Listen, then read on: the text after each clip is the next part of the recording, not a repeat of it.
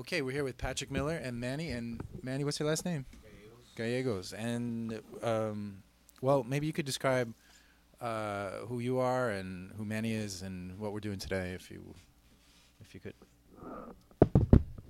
Well, um, uh, today's topic is going to be Los Angeles critical mass, and um, last month I think sort of marked a turning point. Uh, critical mass has been sort of um, going through a lot of changes lately. Uh, one of the big things that we saw last month was that um, you know a lot of people sort of fed up by the presence of the police. Um, decided to start alternative rides, and so we saw several rides uh, pop up. Um, and this has been kind of like an ongoing. Um, so this was sort of a new uh, turning point in critical mass uh, in Los Angeles, um, where the ride has kind of fractured due to the presence of the police, and um, it's kind of been about I don't know about five or six months coming, and um, the the reason we the reason the police decided to have a continuing involvement in the ride is because some officers got out of control in May and um, were kicking um, cyclists on the critical mass. Um, and uh, this was captured on video. Um, the videographer was tackled by the police. He uploaded the video to YouTube, and uh, to great embarrassment to our new police chief and the police department. Um, and so they decided to have um, sort of an active presence on every critical mass since then. Um, so I thought a great way to start this show would be to talk to uh, Manny, um, known as Manny's Car Wash on Midnight Ridazz. And, Morning. Uh, he's here in the studio right now. So Manny, could you just, um, I don't know, tell us your side of like what happened and, um, you know, what what what happened that night on Critical Mass, just like even before and then leading up to uh, when you got tackled by the cops. Okay. Uh, well, it was um, you know normal critical mass. I believe that night uh, there was about 400 or so to 500 riders. Uh, we had just finished. Uh, I think uh, most of the ride, and we were uh, you know headed to uh, Hollywood and Highland, where we usually do our COD. Uh, This was a little bit bigger than a normal critical mass, right? Because of the BP oil spill. Yes. Uh, oh, yeah. It had attracted um, extra people. So yeah, it was you know you, normally a, a critical mass before uh, the incident uh, was attracting about 500, 600 people. So we were at at um, um, probably max maxed out about 600 people. And after doing you know a couple of the um, protests that we did at the um, gas stations, like I said, we headed up uh, towards uh, Hollywood and Highland, where the Circle of Death was uh, performed. And as uh, we were leaving, uh, a few officers um, started, a couple of officers actually started uh, threatening riders to hit them with their batons, and I seen them trying to poke their batons in uh, in their uh, in, in riders' wheels, and um, you know one of them threatened to hit me. Um, I just you know went around him, and uh, unfortunately the person, the rider behind me, uh, who apparently was a 16 year old kid, uh, you know he was threatened by him and stopped. And when he did that, they yanked him off his bike and started manhandling him. Uh, of course, I grabbed my phone, started recording, and uh, that's when uh, the officer, you know, the officer, not the one that had got the kid, but the the partner, he's the one that, that um, threw a kick at one of the uh, front wheels, so one of the riders. Um, actually hitting the wheel, but not causing him to uh, fall over. He would have caused great harm otherwise. Um, and of course, I you know I protested against their actions, which um, I guess uh, caused an officer uh, to come behind me and uh, tackle me from behind. Uh, my phone fell out, out of my pocket, and you can see in the video how they come over and start stomping on me, and uh, you know I'm giving uh, contradicting directions: get up, get down. Um, you know, and uh, thankfully it was all caught on video, and uh, you know I was uh, apprehended for 45 minutes to an hour, and uh, then I was released, cited out, and went home, uploaded the video. Well, actually, no, we still went to, uh, we had the People's Ride after that. and the People's Ride, Out of jail, straight back to another bike ride. yeah, pretty much. And uh, so we went to another to the People's Ride, and that was uh, pretty bad as well because they chased us all over town. The cops were chasing us all over town, all the way to I think from Hollywood all the way to downtown. They finally dropped uh, dropped off in downtown, and then we headed back to Echo Park. So they got to be in their bonnet at some point, and and because they because the police, I mean, critical mass is how long been going on in Los Angeles, like 12, 13 years at yeah, least, something like that. and usually the the interaction with the police is pretty mellow. Yeah, yeah. I mean, uh, I've done uh, critical mass uh, for several years. Uh, I started writing uh, uh, avidly in um, probably 2008. So since then, I've been, uh, you know, two years of uh, nonstop. I had, I, hadn't missed any critical masses, and um, you know, unfortunately, this happened, and uh, you know, I, say unfortunately, but at the same time, fortunately, because it, it has attracted some attention to the ride, and we have more riders now, more, more, more uh, interaction with other um, from all, all sorts of lives.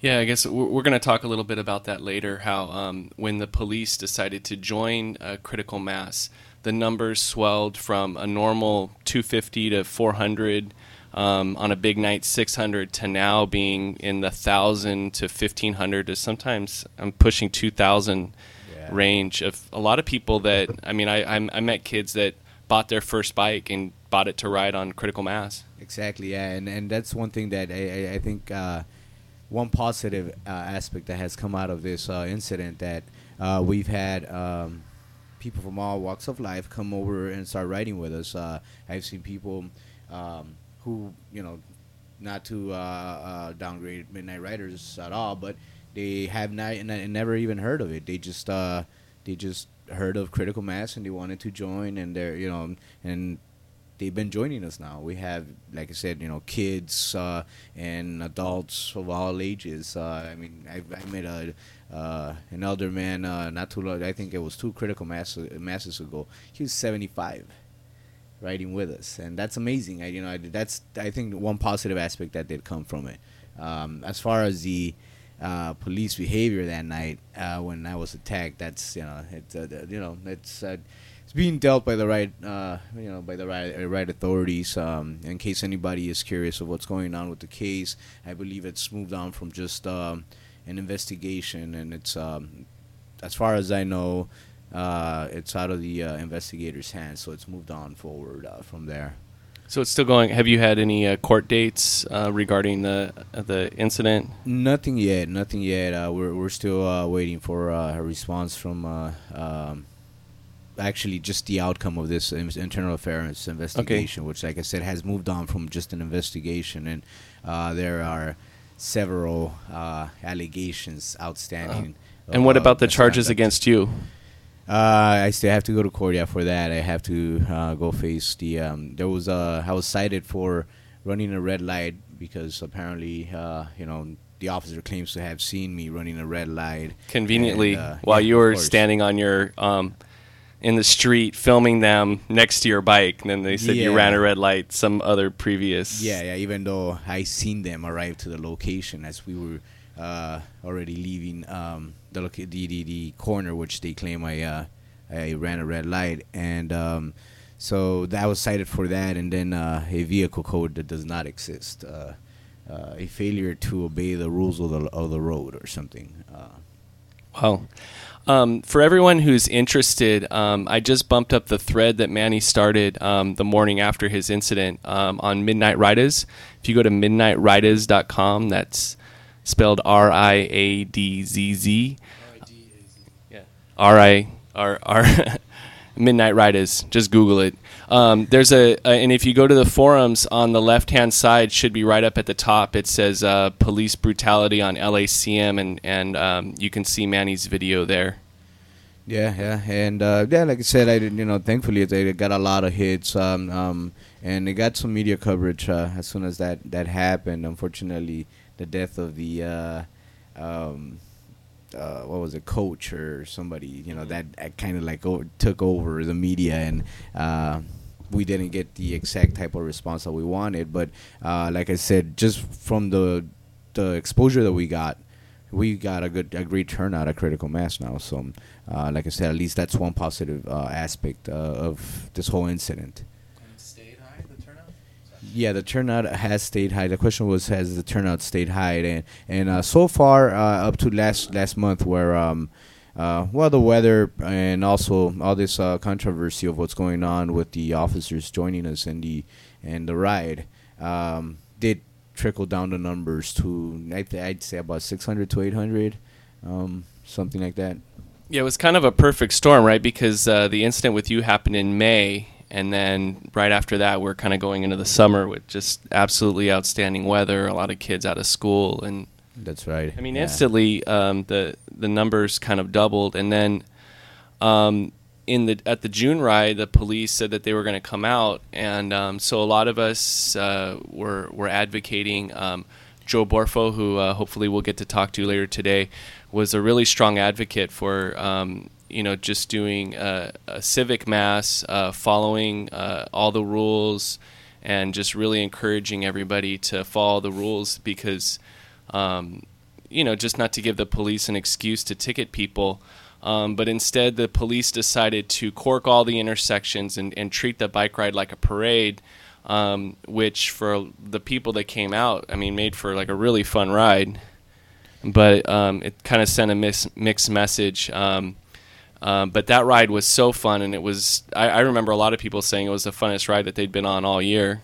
Yeah, I mean that was that you know that one ride right after the incident was a really good ride. Um, they you know, they, even though uh, there was a few a few aspects of it, or you know, that I didn't like. You know, like um, they were corking the lights, yet they never allowed us to stop the ride for everybody to catch up, splitting us up into three groups or four groups that were lost all over downtown LA.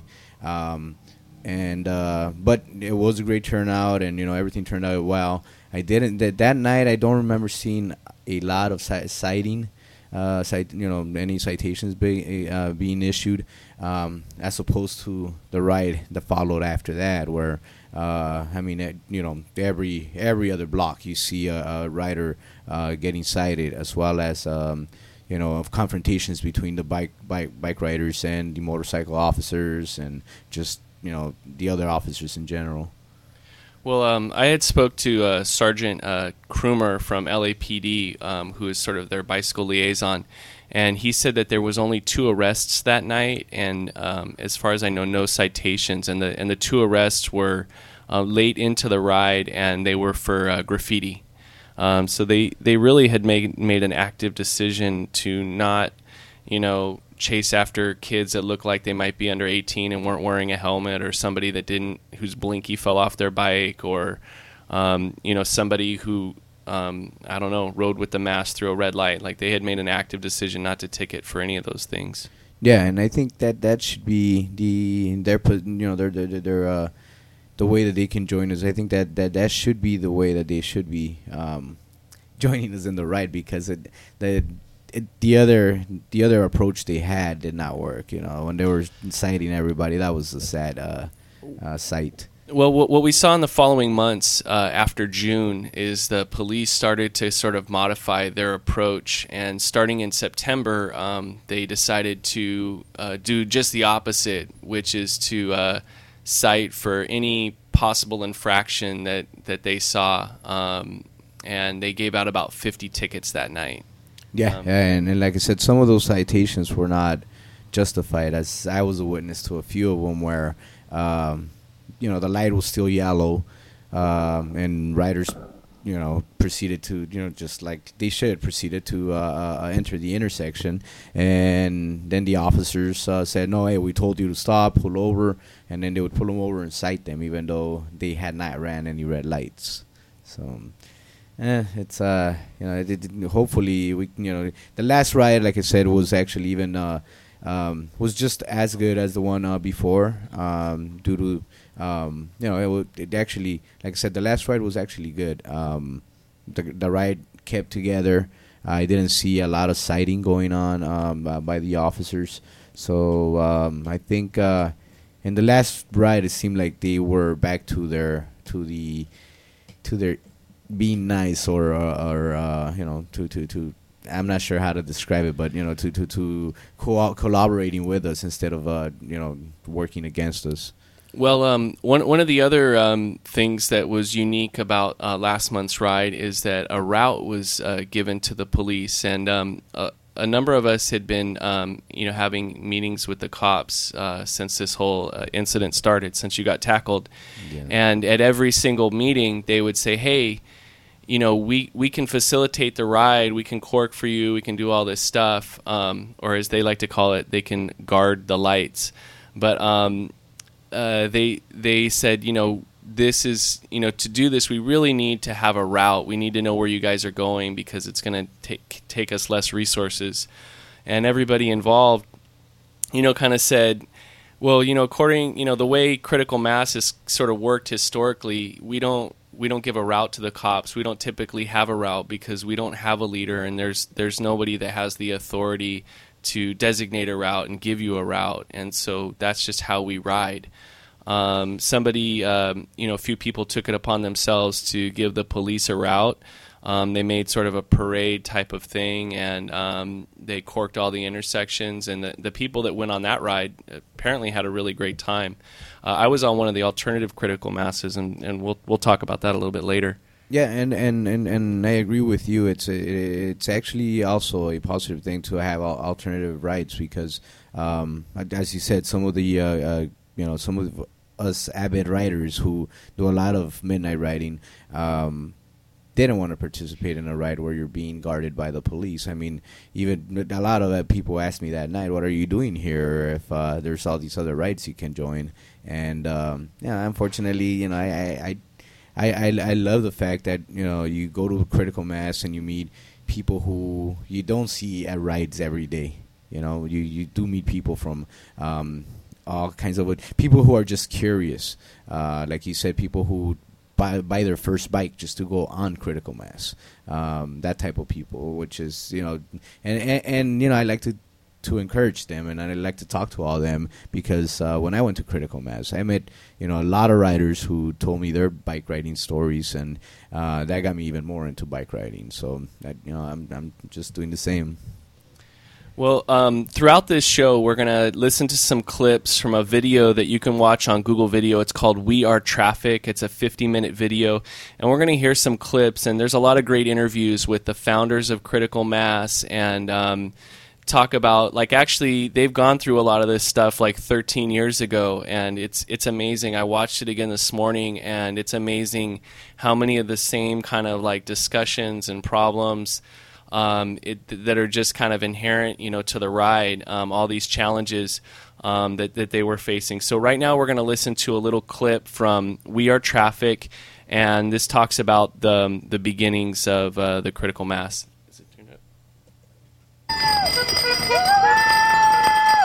It was crashed.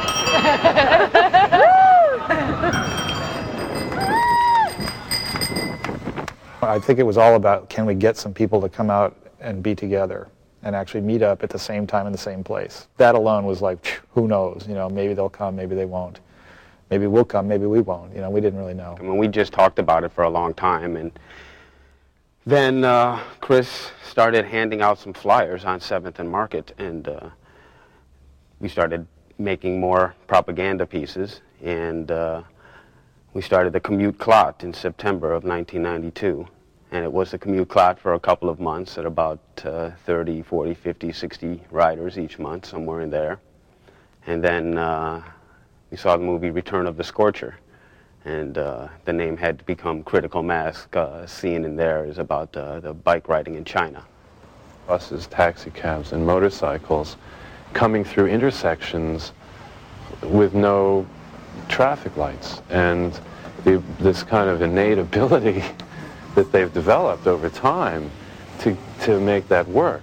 But there were rules operating under the surface that worked very well. It was a kind of critical mass thing where all the cyclists would pile up and then go. All the cyclists going, say, turning left in an intersection would wait in the middle until they had enough numbers to force through the cars and make them stop. And as soon as they reached um, what this interviewee had called critical mass, then the bikes went through.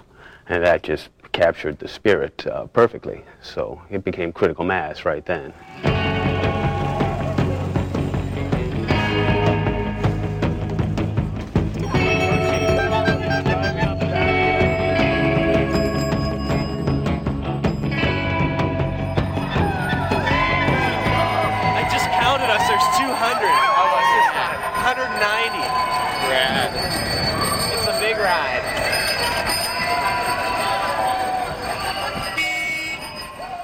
Well, first off, critical mass was um, just created as a social space. There was no real objective except to ride home together. But a lot of times you did a circuitous route and you just enjoyed people's company. And that was the whole thing. You got to keep the ride fun or people aren't going to keep returning. So you don't want this political dogma to wear people down. You just want to make it fun and whoever wants to bring their political dogma and have their political dogma subset group did it. There isn't a um, commercial interest. There isn't any one group that critical mass is trying to like appeal towards. I think the fact that it's done this has really helped it be inclusive, that there is no other requirement than that you bring a bike, which is probably one of the most simplest things around. Yeah, cruiser power. Yeah, totally. Single speed, love it. You're not contributing to buying oil or gasoline, and so you know you're making a statement about that. Um, it's part of the environmental movement again because you're not using a car and you're not polluting the earth you're not contributing to paving and destroying the environment that way. I find it very empowering because you're sort of taking back territory and you're reclaiming um, part of public property that usually isn't yours because bikes are so forgotten when it comes to the street. It's like a take back the night march for me you know, you're like reclaiming this territory that singly by yourself alone, which is usually the way that I ride by myself, that's not my space. I feel afraid. I get harassed. I am not welcome there. And, you know, that's what bicycling and critical mass represent for me. So I think in terms of fine-tuning the experience, it was about what can we do to maximize our safety as we do this rather unusual thing, fill the streets with bikes, which led me right away to say, well, the red lights are obviously not relevant to us, other than if you come up to a red light, you better stop. But if you come up to an intersection and you enter it and the light turns red, the, the safe thing to do is for the bikes to stick together. And so there was a whole concept of trying to stick together and hold the density of the mass together and to protect us from the side traffic, which is where the whole corking concept started. So we're, uh, we're here on Bike Talk. Um, yeah, let's, let's see if this works. Hello? Oh. Can you hear us? Oh. Hello. Well, we're here on Bike Talk. I think we just hung up on Roadblock. No? Okay, well, we got a new awesome uh, patch line. Hey. It kill- oh, Don's still on the line. Can you hear us? Uh, yeah, a little bit. Okay, maybe we need to. Uh... Oh, can you hear us now better? No. How about now? No, no. Well, we're on the line with uh, Roadblock Now, now I can hear you. from Midnight Ridazz, and um, we'll just have to pass the phone around. Um, and uh, we're just uh, talking today about um, the, you know the current state of uh, critical mass. And uh, Roadblock, we just uh, just wanted to hear um, you know kind of what your thoughts are on on everything that went down last month with all the different rides, with the cops getting a route, um, et cetera, et cetera. Okay.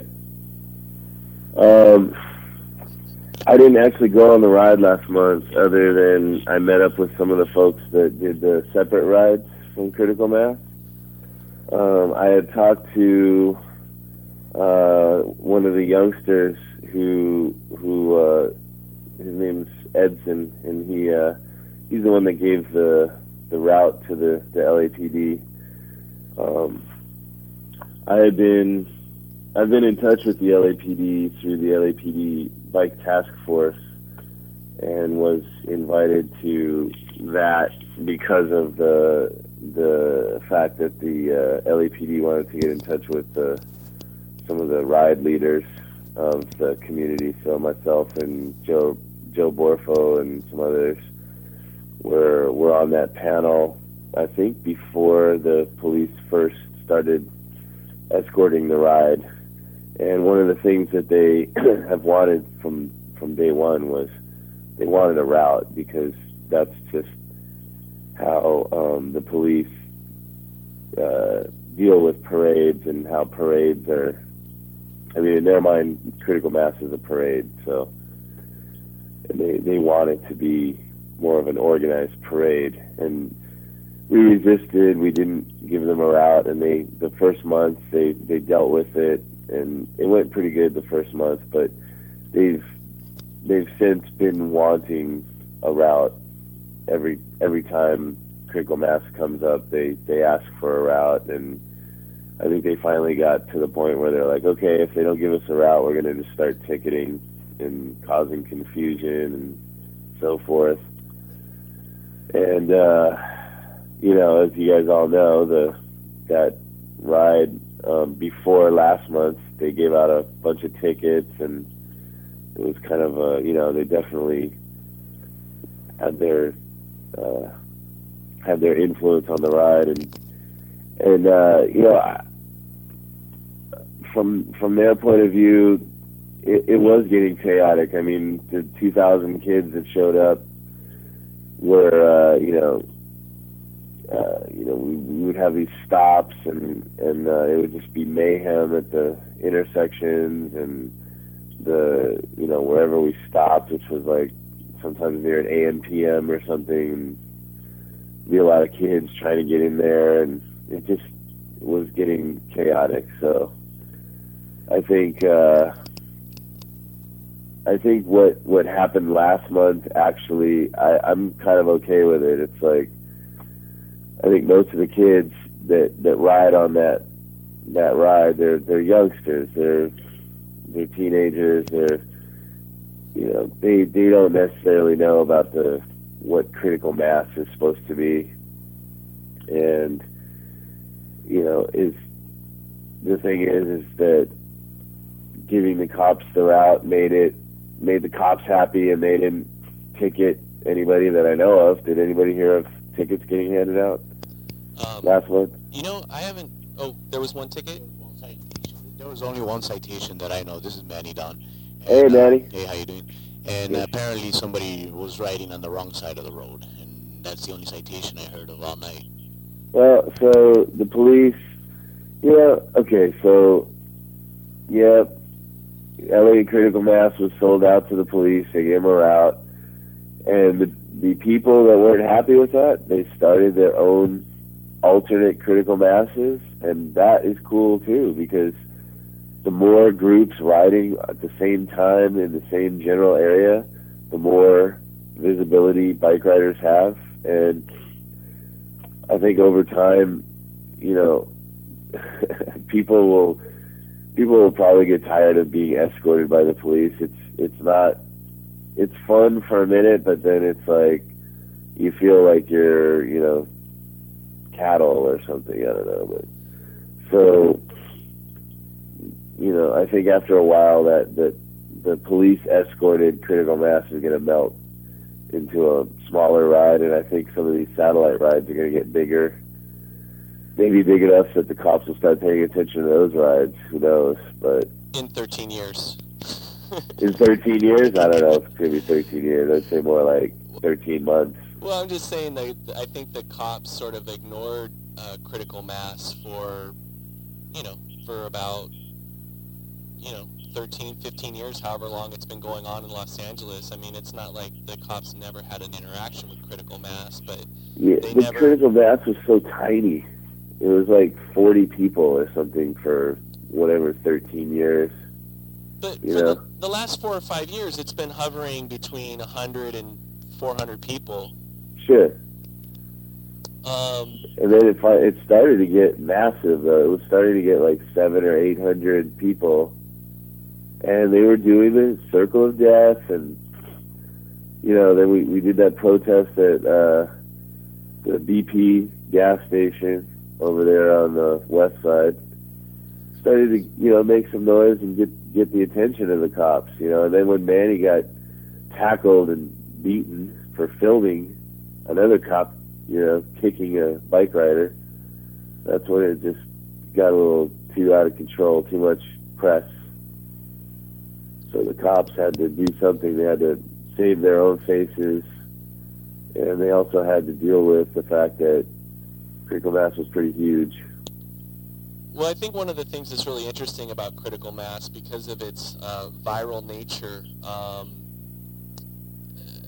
it really does also belong to the public and to the mass media and to the police to a certain extent, because you know what we saw with the attention that it got from the the mass media and also the attention that it got from the police, it actually made the ride.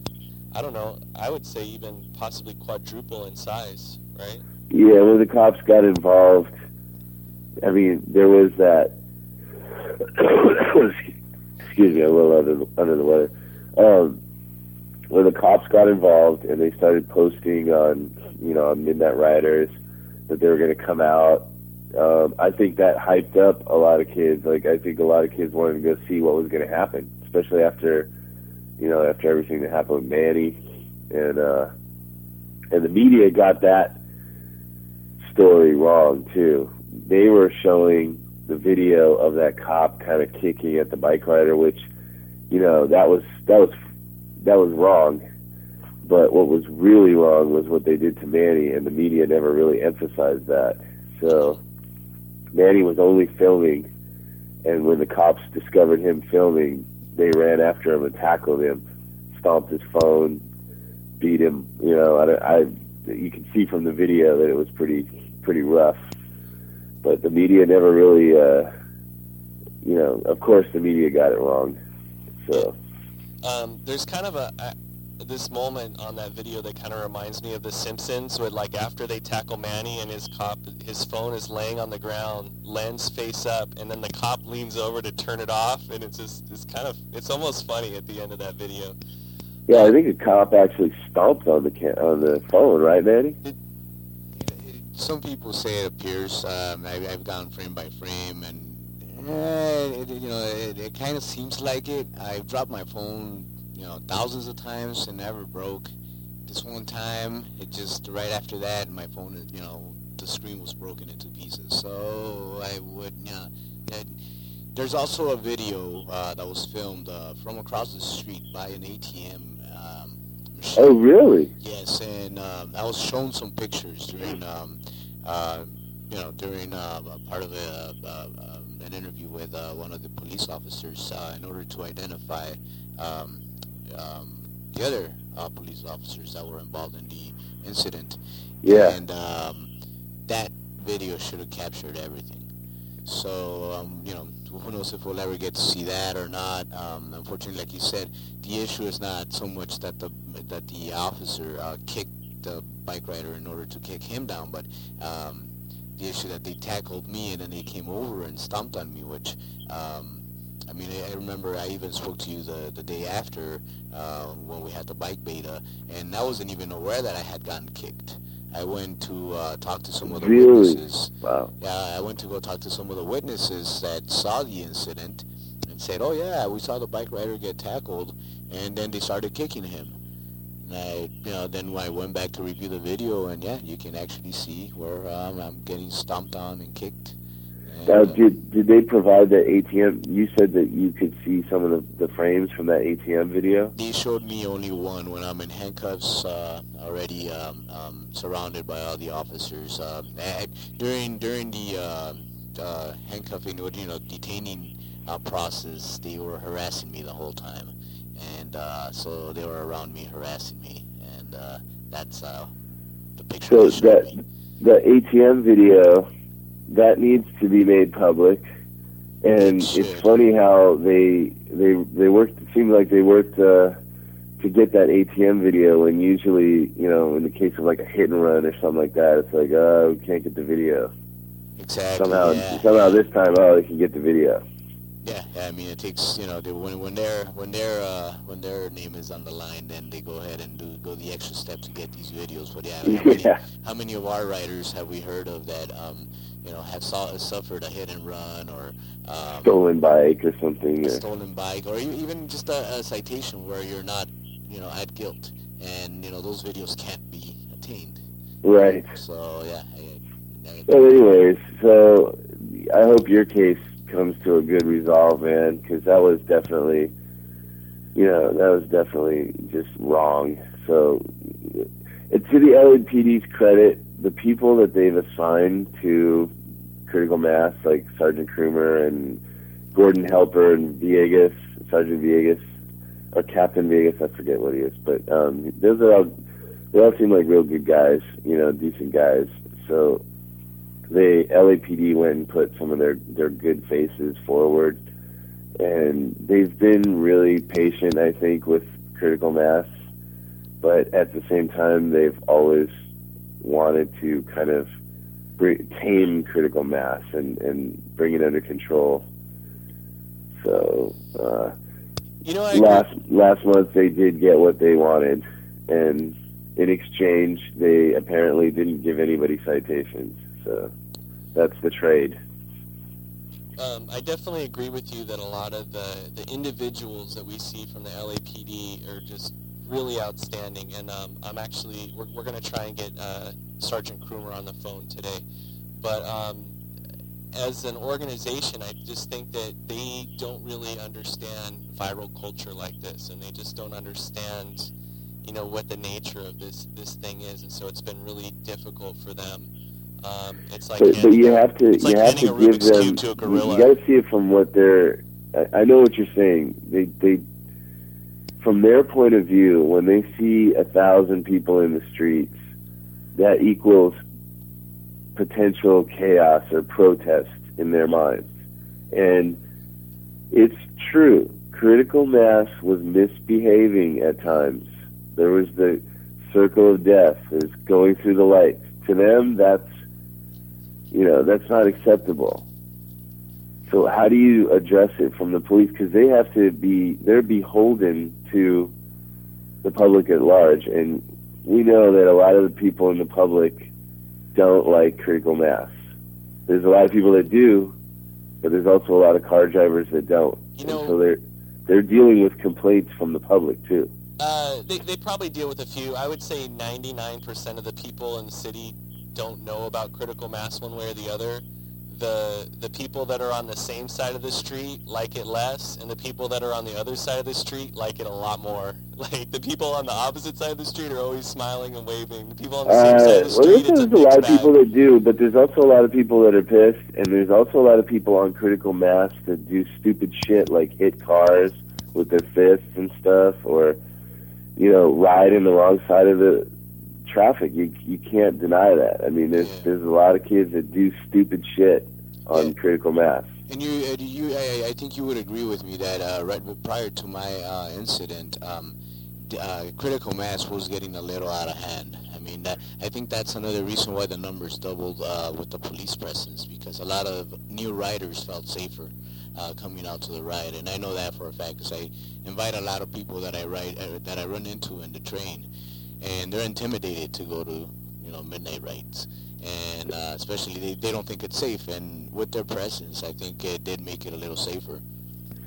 Uh, yeah, yeah. The, the, it was like the, I've been on a few critical masses before the cops were there, um, and that one at BP was getting out of control. Yeah, it it seemed it seemed like a lot of the the kids were there and they were taking advantage. I mean, that's what happens when when a ride gets so massive. People start, you know, they start taking advantage, taking cover in the mass, and they start doing silly stuff. Like, uh, it was always pissing me off when people would like hit cars and things like that. And and no one's perfect, and I'm not saying I'm perfect because I've gotten pissed off at cars that try to drive through the mass, and it's hard not to do it, but it's we have to figure out a way to. If there was a way that everybody could just restrain themselves and be Gandhi about it, I, you know, then I think we'd have a case to say the cops shouldn't be coming with us. But at this point, it's like that that kind of chaos. I mean, the cops can't ignore it. Otherwise, they're going to hear it from, you know, the city council or from members of the public.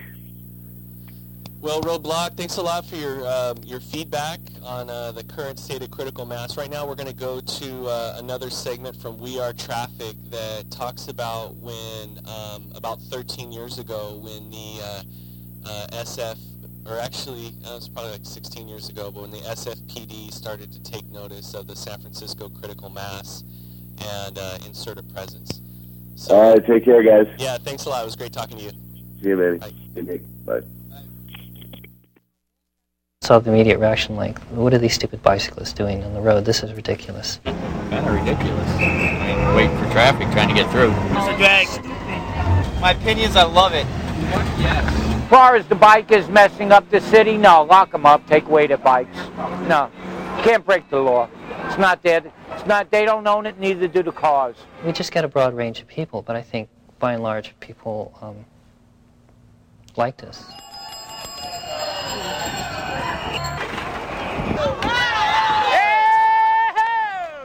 The second period of time was when the police got involved, and that was that was a big transition. As we were going up Market Street, somebody tried to push through the crowd in their car, and there was a confrontation. So uh, when the police got involved, um, it changed everything, and and the police got involved simply because of that confrontation. They decided to accompany the ride from then on. When the cops showed up, they created this barrier, this membrane between the mass and the rest of the world. And well, what used to happen is we would pass out flyers to people going by to try to tell them what's going on and invite them to the situation. And what they did is they shut us off from the rest of the world. They made us into this kind of anomaly, this parade. And, and people perceived the situation also, which I thought was even worse, is that we wouldn't be safe unless the cops were there. That it was for our benefit. It was that there would be some horrendous collision or carnage if the police were not there that we were incapable of creating safe streets by ourselves, which is completely untrue. Hey, what's up, Cash? Hey. They did this. I hold them oh. fully responsible. Because there were cops, because they were angry, they made people angry. Because people got angry, somebody got out of hand. And somebody that guy got wasn't hand. even out of hand. What happened? Somebody got arrested. He got arrested for making an illegal left turn. He was in the wrong lane and he pulled the turn. Okay. If you don't pick up the pace, you'll be issued a citation for, for impeding traffic. You better move on. You better move on. I'm moving. I'm, you're not fast enough. You better move on. You're impeding traffic. You're then get out of the ride. In, in the months before the uh, July 97 ride that got so much national attention for the San Francisco critical mass, um, there were thousands of riders, and very few of those riders were activists, and very few of those riders knew what was happening with the rides. Very few of them had any information about how they could participate in guiding the rides in one way or another. It wasn't like the first few rides, the first dozen rides, where people brought flyers saying, this is what I think should happen in critical mass, and this is where we should go next time, and what do you think about this, and let's talk about that. Since we don't really have a route tonight, how about a destination where we all meet at 8 o'clock? And I'm taking nominations for 8 o'clock destinations. Is that okay, is that okay with everybody? It takes being around the scene for a while to understand how to work like that, and that it's by cooperative um, methods rather than an authoritarian way. And it's so and it's so different from the way anything else is run that I think it's at once um, befuddling, but at another way, it's really liberating. The, if you go to the front of a critical mass ride during the period of 1994 through 1997, you, you would see all kinds of people who were not involved in organizing the rides, had never even thought about how the rides were organized, didn't, didn't really ask themselves, why is it that the police are, are at the front of this ride? And when the police would zoom ahead to block the traffic for us, they would zoom ahead too. And those people weren't there for social activism and political activism. But ironically, what made the event, the event so powerful was that it attracted people into that feeling of non-commercial public event that was so exciting to be in, that was such a break from the usual scary streets of San Francisco or scary streets of whatever suburb they came from.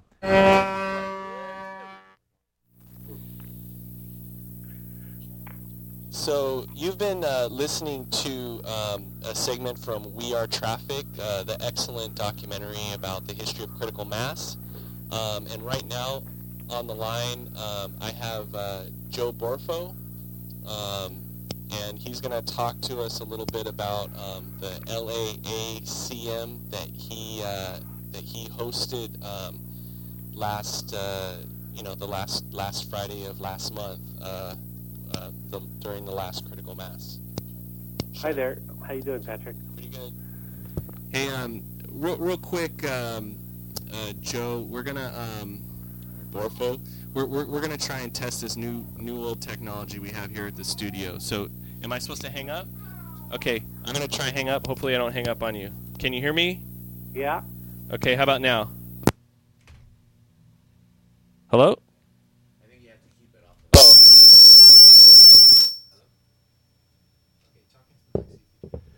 Uh, Borfo, can you hear us? Yeah, it's fuzzy, but yeah, go ahead. Oh, we have a little bit of feedback happening. Oh, how about now? How does it sound? That sounds good. Excellent. Um, riding into the 21st century. So, um, Borfo, can you tell us a little bit? Um, well, I should I should let you know that I'm I'm here with uh, Manny's Car Wash. How you doing, Joe? Hi there.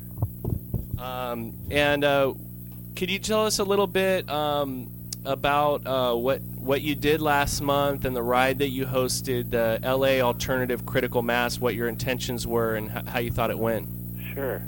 Well, let me first of all say that um, I've been riding in with LA Critical Mass. Um, I started in about 2005. That was my first uh, LA Critical Mass when it was pretty small, around 20, 30 people, and and uh, I enjoyed myself. I, I, I thought it, it opened my eyes to cycling. It was the same time I discovered Midnight Ridazz.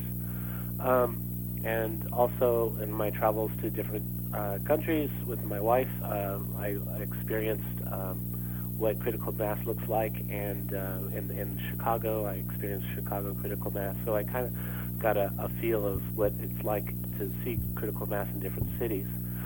So I've always supported the idea of critical mass, um, the idea of showing that we're traffic and that uh, uh, you know creating a good uh, message uh, to the public, showing that you know we can also ride on the streets and in a, in a positive manner. And um, so I, I've had some good experiences with LA Critical Mass and other critical masses, and so um, yes, of course, um, things started to degrade in LA. I mean, it's good that there's large numbers of people riding and showing up, but of course, there's also the aspect of people that are starting to um, use it to get away with uh, uh, with things, you know, causing trouble and um, um, getting aggressive with cars, which I think, uh, frankly, is is backfiring on uh, the, the the approach that we're trying to uh, make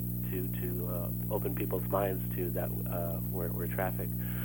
So anyhow, I um, I had been posting on different forums and, and, and even at the LA Critical Mass, trying to make some sort of attempts to change the direction of how, you know, uh, uh, encouraging ideas of way to change. And I found a lot of resistance and, and then uh, at the same time a lot of support. But um, it happened to be at the same time the LAPD had announced that they wanted to start riding alongside with us.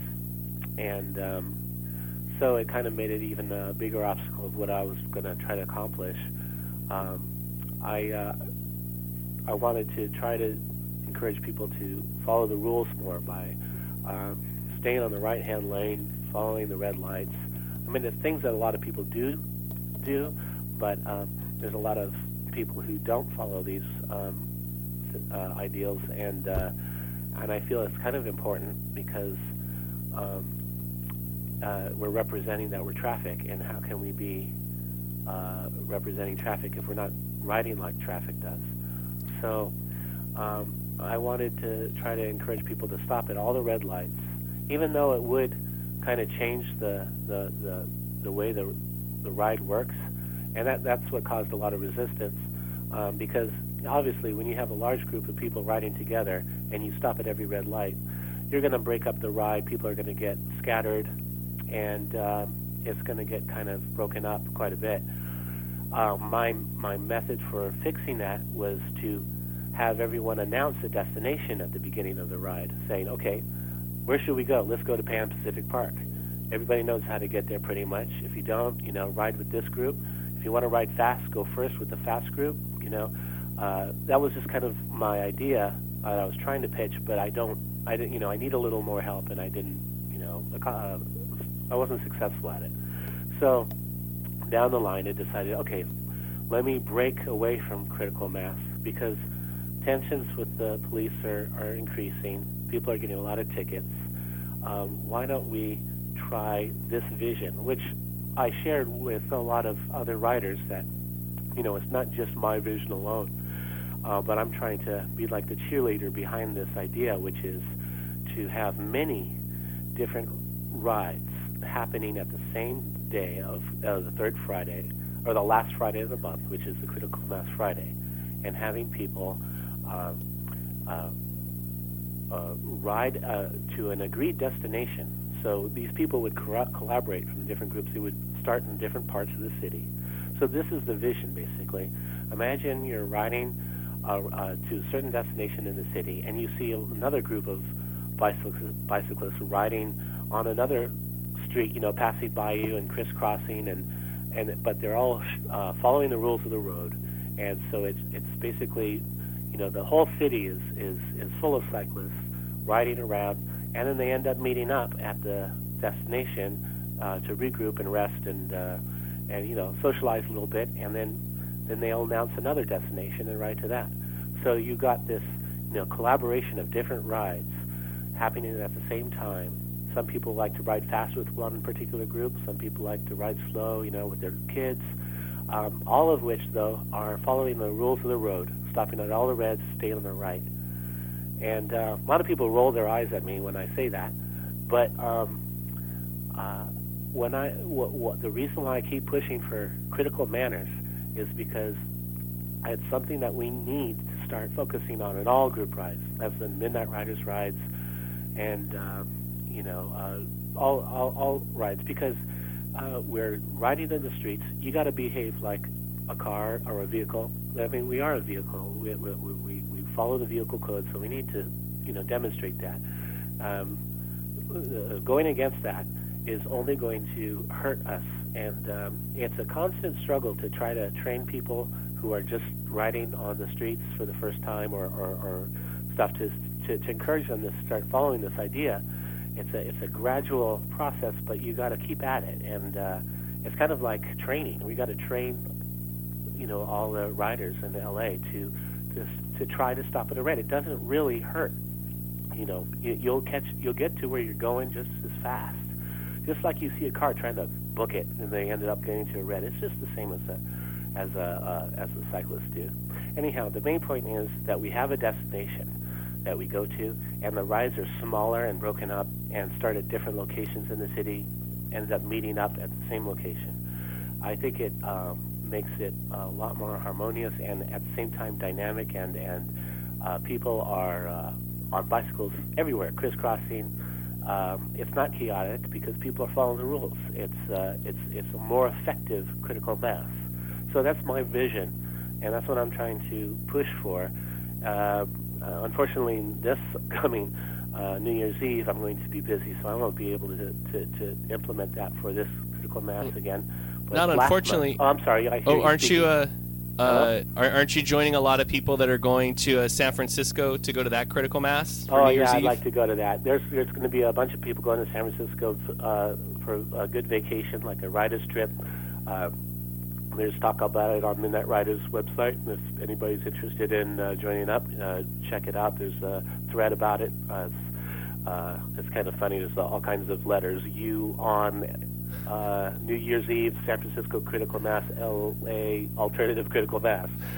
So uh, if you're interested in that, go up to San Francisco and enjoy the party.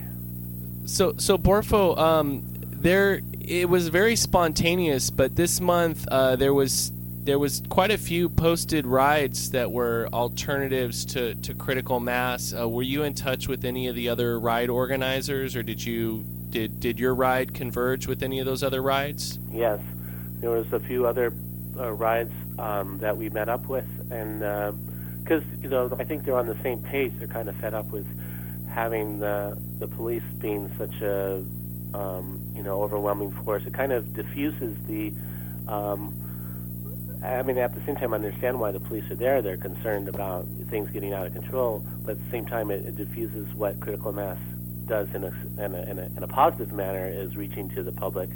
Uh, some people think that it's good that the cops are riding alongside because it shows that, like, you know, oh, the, if the cops support this, then it's okay. But um, anyhow, the point was, uh, oh yeah, the, the the other groups that were uh, doing other rides, we we decided to meet up, and so that kind of followed that vision that that I'm trying to promote. And uh, I'm hoping that um, these other groups will continue doing that, and um, maybe other people from LA Critical Mass will kind of like that idea. I'm not trying to kill LA Critical Mass. I'd like to point that out. I, I think LA Critical Mass uh, should um, stay the way it is for, for those who want to, to keep it the, the traditional way. But I'm trying to show that we can do it in a uh, in a, in a safe and, and, and more uh, fun way, uh, and an alternate alternate method. So I'm just trying to show that there's other ways of, of, of doing this. Well, one thing I like to point out is that um, Los Angeles has 10 times the geographic area of San Francisco. Yeah. So, you know, Patrick, can I ask you to change something with the voice because I can barely hear you again. Okay. Um, uh, That's better. Oh, maybe just if we if I just go straight into There the phone. There you go. That's great. Straight to the phone. Yeah, thanks. Um, so, uh, what do you uh, what do you say to the idea that um, you know some people kind of think that that our entire road infrastructure has been biased towards cars, and that maybe it's not so bad if if bike riders um, you know want to safely run uh, you know slow down at a four way stop instead of um, stop at a four way stop, or if a group of 40 people you know want to make cars wait for 30 or 40 seconds while while the back half of the group collects and so so that the group can stay together Uh, in a regrouping situation. Well, um, I'm not sure if I quite got everything you said, but um, I guess in most cases, if you're if you're if cyclists are riding together to regroup on the right hand side of the road, cars are are able to pass on the left. Um, yeah, if the car wants to make a right hand turn and we're regrouping at a stoplight, yeah, that's gonna um, they're gonna have to wait a little while until we go. But um, yeah, there's that that's that's that's somewhat of an issue for for cars. Some of the cars get impatient because we're a little bit slower. It's obvious that we're not going to be keeping the same uh, pace uh, that a, a car does on the street, but that's that's kind of a given. Well, I, I guess what I want you to respond to is the idea that um, the bicycles should have to follow the letter of the law when, when the law and, and the entire infrastructure has actually been biased towards cars.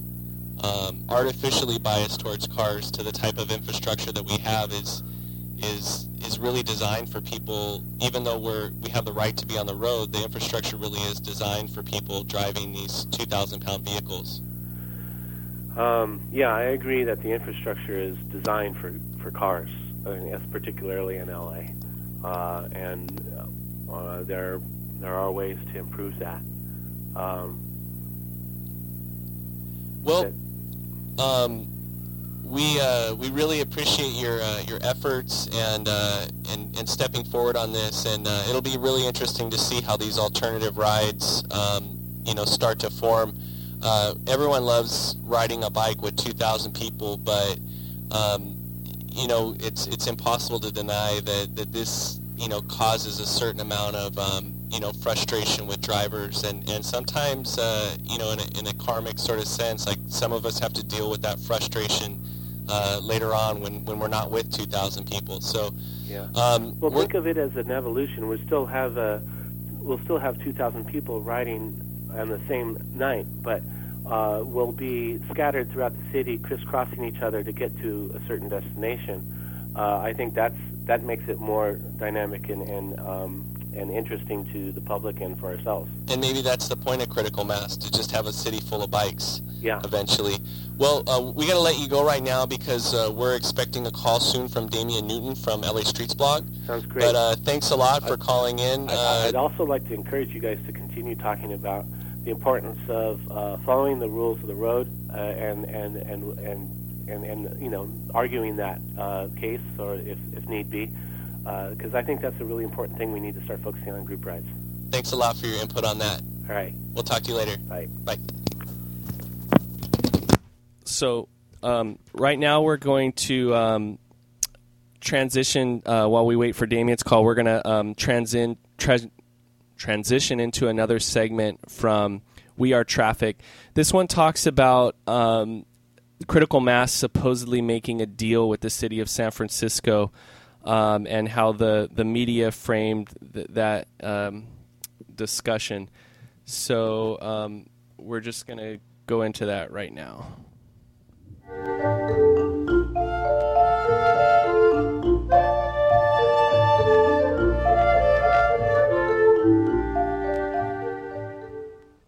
It started to be so interesting about what would happen at the next critical mass that it became the social highlight of, of what I was doing at the time. And uh, it was great. It was, it was wonderful to prepare for. And it was magical when it was going on. And then you would think back about how great it was and what you could do next time to make it better or make it different or, or whatever. And then a lot of different people began to participate in planning different routes and planning different ways of doing critical mass and having fun with it.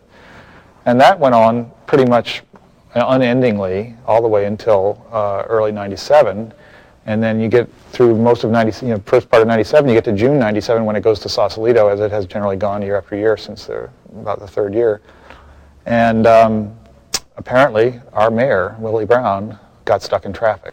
So he made a very, you know, threatening and uh, inflammatory comment that led to a media frenzy in the boring middle news lull of the summer. The media twisted our participation in that event as making a deal with the city on the route of critical mass. And that was a complete lie. When the headlines hit the papers, the politicians needed somebody to represent critical mass so bad that they portrayed our board as representing critical mass. It was not possible for the mayor to engineer what would happen with critical mass. How was he going to stop the ride? There just wasn't any way. There's no leadership. There's nobody you can convince to say, okay, don't bring your people out here to ride. And what were they going to do? Arrest everybody? There's just too many people to arrest everybody. And I realized that, and I think the bicyclists realized that, and eventually the mayor's office began to realize that. And then it was a scramble to save face. And so that real vibrant sense of our independence was obviously under great threat in July. And we showed up down there bent on proving that we weren't answering to them or to anybody. That we were going to have critical mass like we'd always had it. We would go where we want to go, we would leave when we want to leave, and we would do what we want to do. We had a very productive meeting uh, the other day. Upon the route tonight would start at 6.30 and that people would agree to uh, stay on the designated route.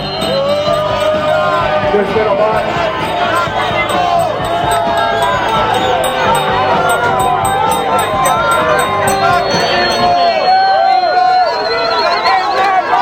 The designated route is going to start at 6.30. A couple of notes about the route tonight. First of all, and this is your route, They started welcoming us to our own critical mass. What a joke.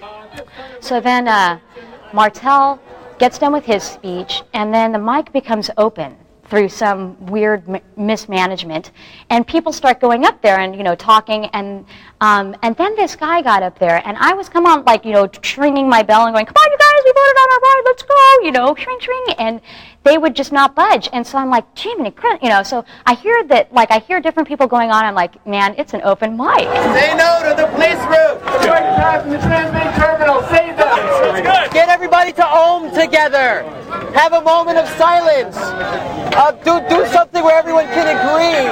Be nice to one another beforehand.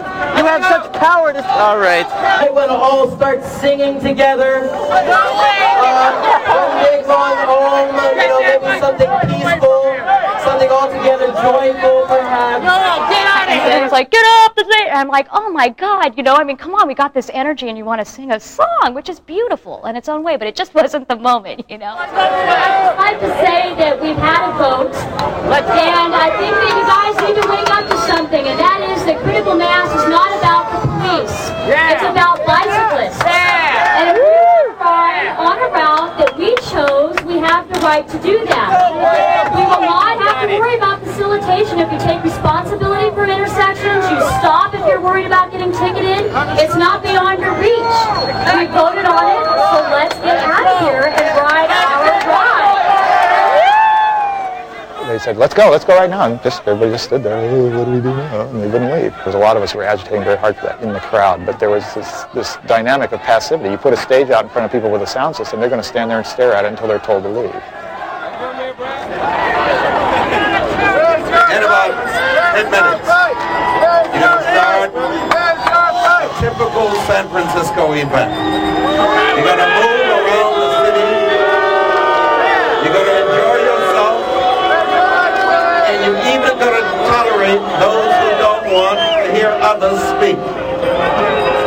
I'm delighted that the bicyclists of San Francisco sat down with the city and with themselves for the purpose of putting together a program that will consistently make San Francisco the most livable city in the country. I hope you can follow the route. I hope my officers and all others who are assisting, including your monitors, will be as effective as they need to be. Have a good ride.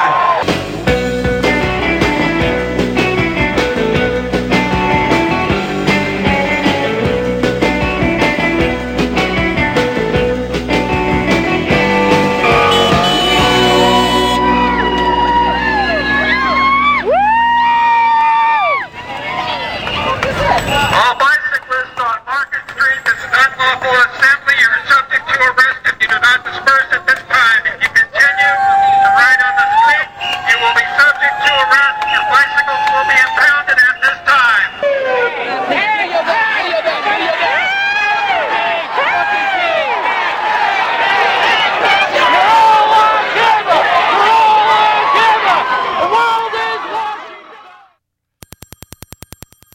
Uncanny timing. Uncanny timing here. Hello? Yeah, hi. Uh, you're kind of breaking up, but um, it's uh, it's Matthew from uh, Santa Monica Critical Mass. Sorry, we got it. Hello? Yeah, hi. Hi, um, this is Bike Talk. Yeah, hi. This is Matthew from uh, Santa Monica Critical Mass. Great. We got kind of a bad connection. Yeah, sorry, uh, the, the, the phone. You want to do the magic on the phone?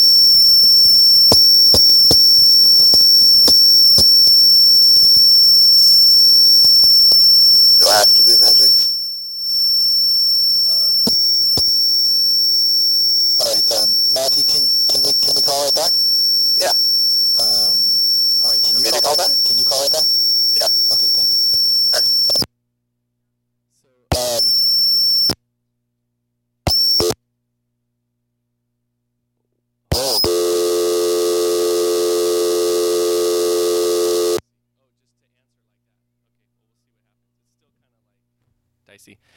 Well, sorry about that. We're having a few little technical difficulties here. Um, we have an awesome phone here in the studio, which reminds me of my childhood. I was born in 1971, and it's kind of the phone that I grew up with. Um, but it's uh, a little static. So we just had a call from Matthew from the Santa Monica Critical Mass, and uh, he's going to call us back right now, hopefully. I guess we could star 69 him. so uh, you're. Oh, there he is. So um, you were just listening to uh, a segment from We Are Traffic, and that's the documentary, uh, the excellent documentary about critical mass um, that you can find on Google Video. Another one that I really recommend is Still We Ride.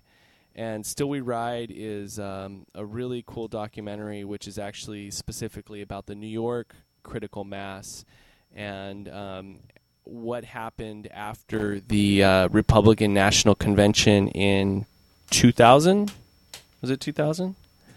Um, yeah, the the Republican National Convention uh, in 2000, and shortly after that, the um, uh, the police started cracking down. I mean, well, there was sort of a, a pretty paranoid uh, state um, with the cops um, around New York City for the Republican National Convention, and, and part of that was cracking down on critical mass, and that's sort of when they had taken notice of critical mass, and then uh, really start cracking down after that pretty the hard. Republican Party, the the, the uh, that convention, they used also the critical mass as part of a protest. As they used it as a uh, as a um, basically as an excuse, and they they took part of uh, critical mass right in New York, uh, and but they were using they were basically pushing their propaganda with the, with the convention, and uh, or, or people opposing it. I think it was Right. and that's that's why it, it, it, it, it got out of hand in New York, and um, you know maybe that's uh, what the uh, police was were, were fearing here that you know some other uh,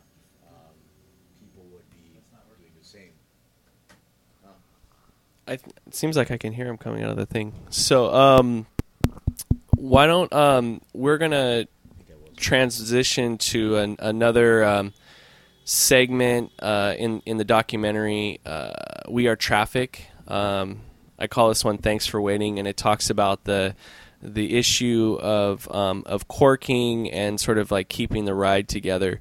And of course, in the beginning of Critical Mass, um, you know, the rides were, you know, started out 20, 30, 50, 100 people. You know, after the first year, um, it was about 100 people. So the idea of like having people wait for one light cycle a minute obviously is different than what we have today, where um, you know if you have a bike ride that's 2,000 strong, um, you know it's it's a bit more of an inconvenience. But uh, the the people in San Francisco are really creative and uh, came up with some really interesting solutions for for dealing with this issue. So we're gonna skip to that right about now. Can we fade up the, the video? Which is where the whole corking and uh, concept started. we're uh, we're waiting for the phone to ring. Hopefully, So we'll, we would get off we'll, our uh, bikes and stop right in front of the first car and talk to the people in the car. And usually you could get a conversation going with them, and and it was all it took two minutes, one light usually, and everybody was passed. And if there was people honking in the background, it was kind of a problem. So we made signs that said "Thanks for waiting" on one side, and when the honking started, we turned it over, on the other side and said yeah, "Honk if you love bicycles." So then, like the whole string of cars, you could just see them all start laughing inside their cars, and then they just didn't care because it was like the party was transferred, you know. So we just all like start laughing at them, laughing at us, and it was a riot. That's a much more effective way of making your political point is to get people to actually change how they think, as opposed to merely, you know, making them firm up in their hatred or anger for you being in their way, or asserting that your way of life is better than their way of life, or all those kind of issues that are essentially revolve around guilt and admonitions and bad feelings. No, all those things are mistakes, political mistakes. And if you go into those kind of emotional spaces, you're going to get predictable responses. And the trip about uh, critical mass was absolutely to create an unexpected and unpredictable predictable space with unpredictable consequences and unpredictable reactions, both for people in it and people outside of it. And that's prob- probably a big part of the magic at the earliest points was that that worked so well right away. Basically, we came up with a lot of techniques, and they mostly worked pretty well. I mean, we had to deal with a lot of internal issues inside of the ride too, like the kind of people who were attracted to coming. You certainly got a lot of young, uh, angry men right away. People who were spoiling for a fight. I, uh, you know, we would characterize them as the testosterone brigade, because they would just be, you know, these guys would come and they'd want to go and, you know, have a big fight with people in their cars, or have a big fight with somebody, you know, the cops or whoever. And not that they would actually do it. That was rarely, rarely the case. But it was a certain kind of antagonistic energy that they would bring to bear on the situation. And that was what, part of the reason we really were very focused on promoting it as a celebration and not as a protest. And so the people who brought their angry protest energy there were encouraged to take it elsewhere or to just get into a different spirit.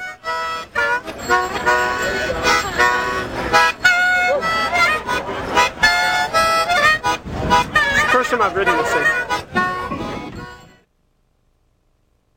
artistic people were kind of into critical mass, and then they had this venue as far as creativity and your own sense of advertising and how you wanted to put your message out there. And here's critical mass, and you can just kind of do it. It was just a great forum for communication on a really personal level. Mobility is something very exciting, very rewarding. I mean, that's the way we devise to punish people, is to put them in a room and not allow them to move for years on end, you know, in a prison. So moving about is super exciting. It's like one of the most exciting things. So therefore, to look at how as society chooses to move about within the realms of their territory is very revealing about, you know, what type of society it is. And today, it's the type of society where we're talking about critical mass here on uh, Bike Talk on Kill Radio. Um, we're gonna try one more time to see if we can get the uh, the phone working. Hi, you're listening to Bike Talk. Can I hear you? Hi, I'm calling as I'm calling as an avid fan. Can you hear me? Yeah. Um, you know what? You know what we're gonna have to do. Um, just can you get her number and we'll call back? Okay. So sorry about that. We're having some uh, technical difficulties with our 30-year-old phone, which looks excellent, but it's it's due for a tune-up. Um, so we're gonna we're gonna do a workaround. Um, I don't know, Manny. You want to say anything about you know some of the stuff we've been seeing on the, the video, We Are Traffic, or anything else? I mean, it, it, it all is uh, still relevant to what's going on uh, with critical mass right now, and uh, which is really funny because this is a video from a few years ago. It seems like uh, you know quite a few years ago, or and uh, the issues they were dealing with uh, are also. Um, the same uh, type of issues that we are dealing with now. So, um, yeah, um, going back to uh, Joe Borf- Borfo's idea of uh, having uh, several rights, I think it's you know it's a it's a positive thing uh, for those who don't feel uh, quite like having the um, um, police um, presence there, and uh, know that, that I think that you know it's a good idea, and then we should all just converge in one location. In- right you know the critical mass right that's being escorted by the police and you know we can all you know you know some will go with the uh, uh, route that's been provided to the police some will not you know and i think that should be fine Uh, so right now we're going to uh, we've got a caller on the line um, with, on, via phone. Hi, who am I talking to? Hi, I'm want to be anonymous. I'm from Laguna. Okay. I actually am calling as an avid listener.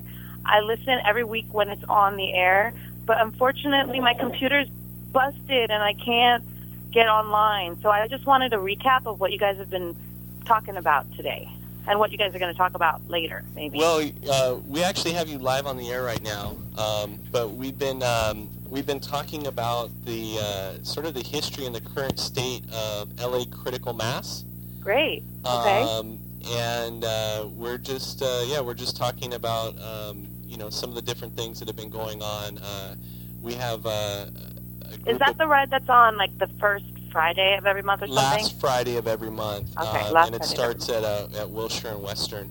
Mm. Um, the good news is is that the um, the ride is um, archived. Uh, I'm sorry. The Archived by the who? ride is archived too, but the show is going to be archived. Um, we're recording it right now, so it'll be archived on Kill Radio, and I believe it'll be. and I also know it's on KPFK, right? Like on their on- podcast. correct. It'll also be archived on kpfk.org. Um, Cool. Okay. Well, I just wanted an update because I can't get to my computer. So when I do, I'll get the podcast from uh, this week's show. Great. Thanks a lot for calling in. Thank you for having Bike Talk on the air. Uh huh. Thank you. Bye bye bye. Well, it looks like we got our um, our phone working again. Um, we got a little little fan call. Um, so, uh, Manny, you were just talking about the idea of um, you know the the ride kind of um, you know potentially splitting up and and and becoming um, you know a lot of different rides, and I and and I agree with you. I think that that's you know as fun as it is to ride in a really big group. I think that that that's you know kind of what we're really looking at. Um, you know, for this ride to be sustainable, is is kind of uh, I, I don't want to call it a factionalizing, but but just sort of um, you know you know breaking up the ride and it actually makes it more convenient you know why should somebody from the west side have to ride all the way to wilshire western to start the ride or somebody you know coming from the valley or somebody coming from east la Yeah, and then uh, this reflects. I don't know if you remember the days of uh, uh, Crank Mob and how they had you know set destinations. You know, at a certain time, the stop was going to be here. You know, from this time to that time, and you know, half of the time people wouldn't start the ride at Venice, and then they would just join up as as as the ride went along. And I remember a couple times I didn't make it to the uh, start of the ride, and I would be just riding around, going to you know to the um, to the stop, and I would run into little groups of riders and just ride along with them, and uh, you know, go to the desk to, to the next stop. Even though we were not with the with the big mass, eventually we would end up, you know, all together. And um, yeah, I think that philosophy also would work for us. Um, like I said, some people do not uh, appreciate the presence of the police and and the um, and critical mass. You know, therefore there should be other rights that you know that that are uh, you know not um, um, paraded around uh, Mhm. by the police. Manny, did you uh, make it out to this mo- uh, this year's All City Toy Ride? Whoa, got another call coming in. Let's let's see if uh, who we got on the line. Oh, so flip it. Okay.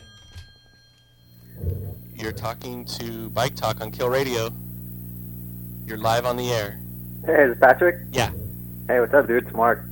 Mark, hey, uh, thanks a lot for calling in. Um, so, we uh, have you been listening this morning? I have uh, static and all and all kinds of A lot of adventures this morning, kind of like a critical mass ride. yeah. A Little bit of static, except, little bit of fun. It doesn't, except it doesn't hurt. Pretty easy. Um, so, uh, what do you want to uh, talk to us about this morning? Yeah, I just wanted to point out I, I haven't heard of the the entire, you know, um, from the the beginning. Uh, heard pieces here and there, and uh, I don't know if you guys delved into. Uh, I think which is kind of the the core issue when it comes to the principled aspects of critical mass, which is uh, we we think there's particular principles that apply to it, and so for example, I don't know if this analogy is going to make sense, but I'm drinking coffee right now, and suppose uh, you know, we have we have you know the, the general label of coffee, which might be the equivalent of you know a bike ride, uh, like Manny's alluding to. Like there's different rides, and we talk about it in this sort of general sense. But then if I you know if I'm going to put the label organic coffee, um, that coffee has to have a particular uh, you know uh, has to be made in a particular way. It can't have preservatives or whatnot in it to be organic. So you can't, in some sense, label a ride critical mass while it has particular artificial ingredients, you know, i.e. LAPD or route or whatnot, or can it? And I think that's, you know, um, sort of really what's at at issue with the the argument is whether or not um, we're talking about labels and whether a certain label can apply to a bike ride. Um, and if we if we want to just sort of talk about it loosely and say, hey, it's a you know we got all these rides, here's the format or whatnot, then it's a bike ride. But is it critical mass? And I think that's sort of uh, you know the thing to wrestle with and what principles actually do apply or if any. You know. I think you know there's a there's a really um, you know we've been playing segments from the documentary We Are Traffic uh, throughout the show, and one of the, the there's a great quote uh, nestled somewhere in there, and it's uh, one of the the early organizers talking about like that he would just be on the ride, and somebody in a car would say, hey, what is this? And it's like he'd say, oh, you know, this is critical mass, and he'd start describing it, and you know the organizer or the early you know kind of founder was saying half the time I didn't really agree with what they were saying, but I was just so excited the fact that they felt a sense of ownership over it, that they kind of felt like they knew what it was and and uh, and and that they kind of had a personal stake in it. So I think you know with all things in the world, I think uh, you know our greatest weakness is also can also be our greatest strength and vice versa. And one of the things that's really beautiful about critical mass is it really is sort of this viral thing that doesn't belong to anybody. But then we do have a lot of individuals just kind of, you know, putting in their own, uh, you, know, kind of putting their own I- ideals on, on top of it. Um, and I should say that that's one of the, the I, you know, I obviously don't have all the answers, and I don't think that that the documentary We Are Traffic necessarily has all the answers. The Wikipedia page doesn't have all the answers, but I think that having these kind of conversations is crucial because a lot of new people are coming out to critical mass, and um, you know it's great for people to at least have some kind of a historical background for, you know, with to kind of form an opinion. Right. I mean, but uh, do you, what what then in your mind is the difference between you know sort of doing a, a, a public forum on LACM as opposed to say the second Friday, you know, Midnight Ridazz Ride, where you're talking about uh, people just coming out and having a good time or whatever. And it happens on various rides, but um, it seems like critical mass was supposed to have some kind of, uh, in some sense, you know, principles behind it outside of you know partying and whatnot, like um, like a like a second Friday ride would. Um, um, so a kid coming to critical mass, um, you might think was supposed to experience particular um, elements to it, you know, and are they still getting it? I mean, how do you feel about that? Well, you know, I think honestly, you know, uh, especially when you when you listen to the words of the, the people that really were the instigators behind the original critical mass, um, they definitely had some political ideals, but really at the core of it, they wanted to emphasis to emphasize a, a celebration on bike and to get people out riding bicycles and that was really at the core of, of what they were interested in. Um, I think that from our historic perspective, um, when you know critical mass when it started, it was the only bike ride, and as it spread, I think a lot of people put a lot of different ideas into what they thought it should be or how it would be distinct from other bike rides. But when it started, there there wasn't other bike rides. Now, from our historical perspective, you know, in Los Angeles, we have Midnight Ridazz going for six years. We have rides that have come and gone. We have uh, rides like Crank Mob and Wolf Pack, and um, you know all these other different rides are happening. Uh, we have tons of ride crews. Uh, you know this year's uh, All City Toy Ride, we had 15 different rides, um, all most of them hosted by individual bicycle crews, like uh, or you know originating from different parts of the city. Some rival bike crews too. You know there was two bike rides that started in downtown you know, so it. I guess what I'm saying is that is that now that there's all these uh, individual bike rides, um, they have a very distinct flavor, um, and that's something that we would compare against to what our notion of critical mass is. Whereas when critical mass started, it was the bike ride, and I think that really the the founders of that ride really their emphasis overall was just to get people riding bikes in the city. Yeah, so okay, cool, man. I'm not going to take too much of time. I think my last point was just going to be then if, if that were the case, then I don't see what the what the whole qualm is with uh, LACM and what reason there would be to do an alternative or to sort of start pushing alternative rides if we're just going to sort of say, hey, at the end of the day, it's just about getting on bikes and whatnot. So, um, but you know, I'm I'm with it, man, and you guys are, uh, you know. Yeah, I mean, I, I I agree with you. I think it's a great point. Um, you know, I don't know if, if Manny wants to speak to that at all, but um, you know, my personal opinion is the more the merrier. If there's something we can do to get more people out on the road and like having fun on their bicycle, I think it's better. And if if critical mass isn't serving the needs of all the bike riders, you know, maybe maybe it's it's a great thing that there's like some alternate rides for people to, to go on. I'm gonna I'm gonna let Manny, uh, you know, uh, respond to that.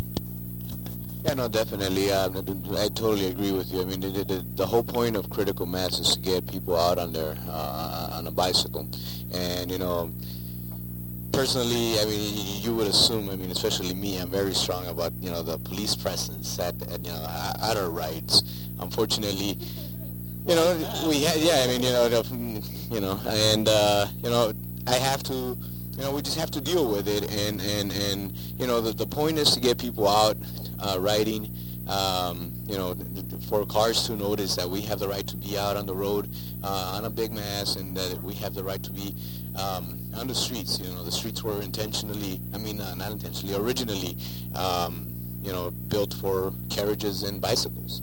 And, you know, we, we own the, you know, we, the streets are ours and that's what we were trying to get across. And, you know, hopefully, um, you know, hopefully uh, the, the um, the fact that there's alternate rights uh, will not make the um, um, the ride disappear or anything, but I, I really doubt it will.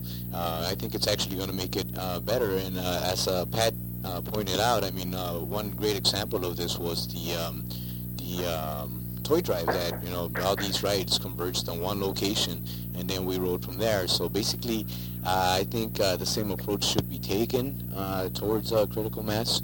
Um, you know, unfortunately, uh, due to the uh, events that have happened, I really doubt that um, the uh, police presence is going to go away. And like I said, I'm not happy with it at all, uh, especially me. Uh, and uh, you know, but we have to deal with it. So you know, I mean, things are not, you know, things are not uh, like they were, you know, 20 years ago when you know critical mass uh, started in San Francisco or no, where was it? At Seattle, right? San Francisco. San Francisco, right? So, um, yeah, you know, I mean, we have to, you know, times change, and uh, you know, this right is changing. MD2, thanks a lot for calling in. Thanks, dude. Can I give a shout out to Shy Girl? I love you, baby. Awesome. Thanks a lot. We'll talk to you soon. And if you want to argue with MD2, you can always find him on the Midnight Ridazz forum. Well, he, he will talk mad shit to you, no matter what your opinion is. Um, so right now we're going to um, we're going to transition to another clip from uh, We Are Traffic, and uh, this is actually um, is great because it gets to um, a lot of the things that, that Mark was was just talking about. So here we go.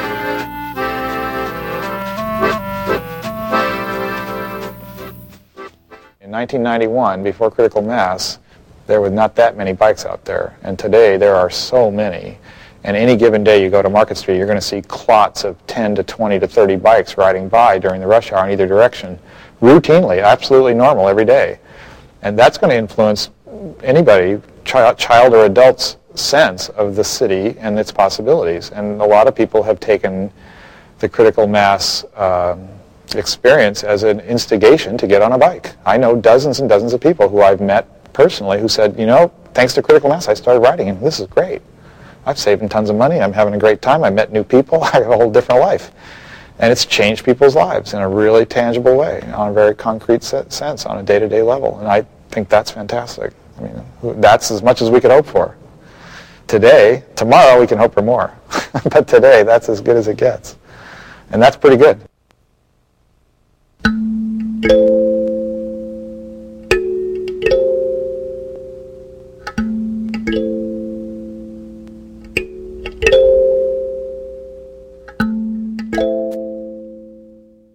So another uh, another great little uh, segment from uh, uh We Are Traffic. Um, uh, excellent film. Um, I'm trying to remember the name of the filmmaker here. You can find We Are Traffic on Google Video. Um, it's uh, it's about 50 minutes long, and it really is um, the the definitive documentary on critical mass. Um, I don't know, Manny. You you want to add anything else? Um, I don't know. Like I said, uh, I think the uh, the direction that critical mass is uh, uh taking right now is actually. Um, I think that the direction that uh, critical mass is taking is uh, is fine. I mean. Um, we have to, uh, you know, we're gonna have to um, um, deal with the presence of the police there, and uh, those who don't uh, appreciate it, um, you know, there's alternate rides, and uh, you should take part of those. And uh, I think you know there should be a way where all the rights will converge at some point uh, maybe you know back to uh, the way it was before uh, you know basically there's nothing we can do about the the police presence at this moment. Um, but um, the critical mass is, you know, it's still there. So for those who still want to be there, um, you know, the the the, um, the ride is always uh, still happening. Hello. You're on, you're on Bike Talk Live. Hi, uh, this is Los. Um, this is Alex Emery from Los Angeles County Bicycle Coalition. Alex, it's great to hear you. How you doing?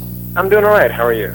So uh, we've been talking about LA Critical Mass and uh, you know the current state. Uh, we've been uh, listening to uh, um, some samples from uh, We Are Traffic, the LA Critical Mass documentary.